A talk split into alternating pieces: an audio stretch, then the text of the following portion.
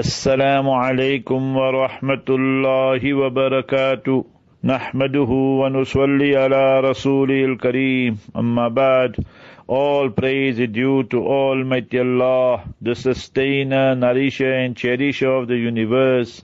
Peace, blessings and salutations be upon our beloved master and leader, Nabi Muhammad Mustafa sallallahu alaihi wasallam.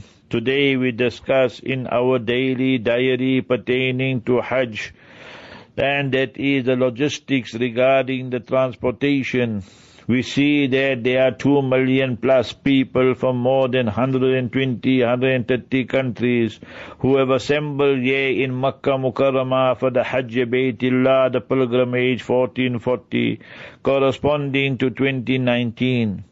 Now, if one goes to the Mashair, Mashair is Mina, Arafat, Muzdalifah. There, the authorities in the past 10, 12 years have arranged, mashallah, the train system the train very similar to our train day in Johannesburg to the airport and so forth.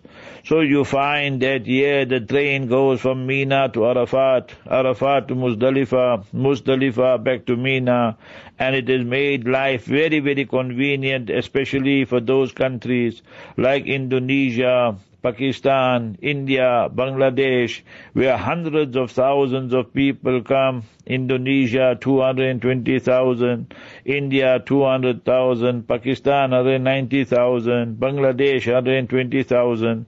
So in fact for Indo-Pakistan and so forth, they have made it part of their Hajj package that their pilgrims will use the train system and it suits both parties, the authorities as well as the people because they are used to walking and mashallah wherever the designated stops, the train stops, then from there they walk to their respective camps.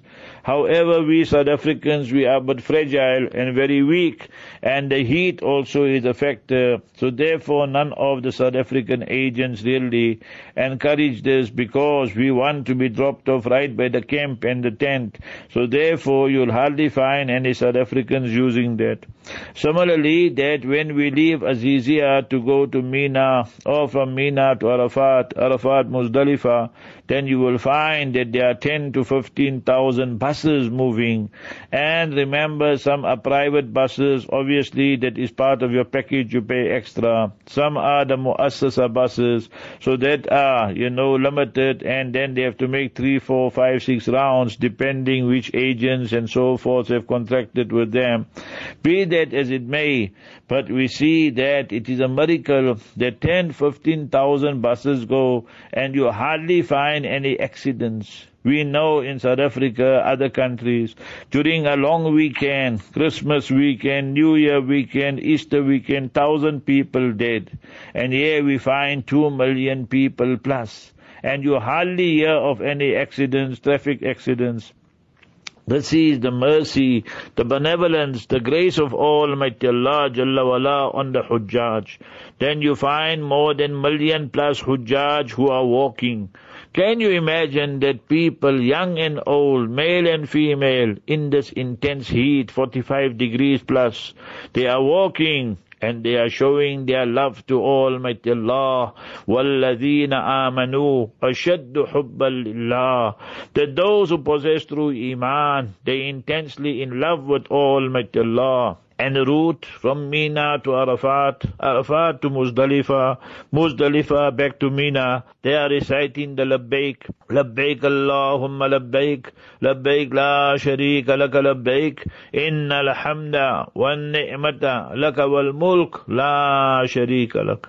Through their speech, the slogan of a lover, through their deeds and actions, they are making manifest their love to Almighty Allah. For your love, O Allah Jalla wala, for the love of Mustafa Habibuna sallallahu alaihi wasallam, we are prepared to undertake every sacrifice so that Almighty Allah, Mustafa Habibuna sallallahu alaihi wasallam are pleased with us. That is what Hajj is all about.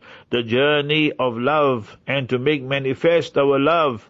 And then we imitate Nabi Ibrahim, Nabi Ismail alayhi salatu salam, and our honorable mother, Sayyida Hajar radiallahu ta'ala anha. May Almighty Allah Jalla wala grant us the wisdom to understand the beauty and glory of Hajj. ربنا تقبل منا إنك أنت السميع العليم وأرنا مناسكنا وتب علينا إنك أنت التواب الرحيم السلام عليكم ورحمة الله Barrakatuh.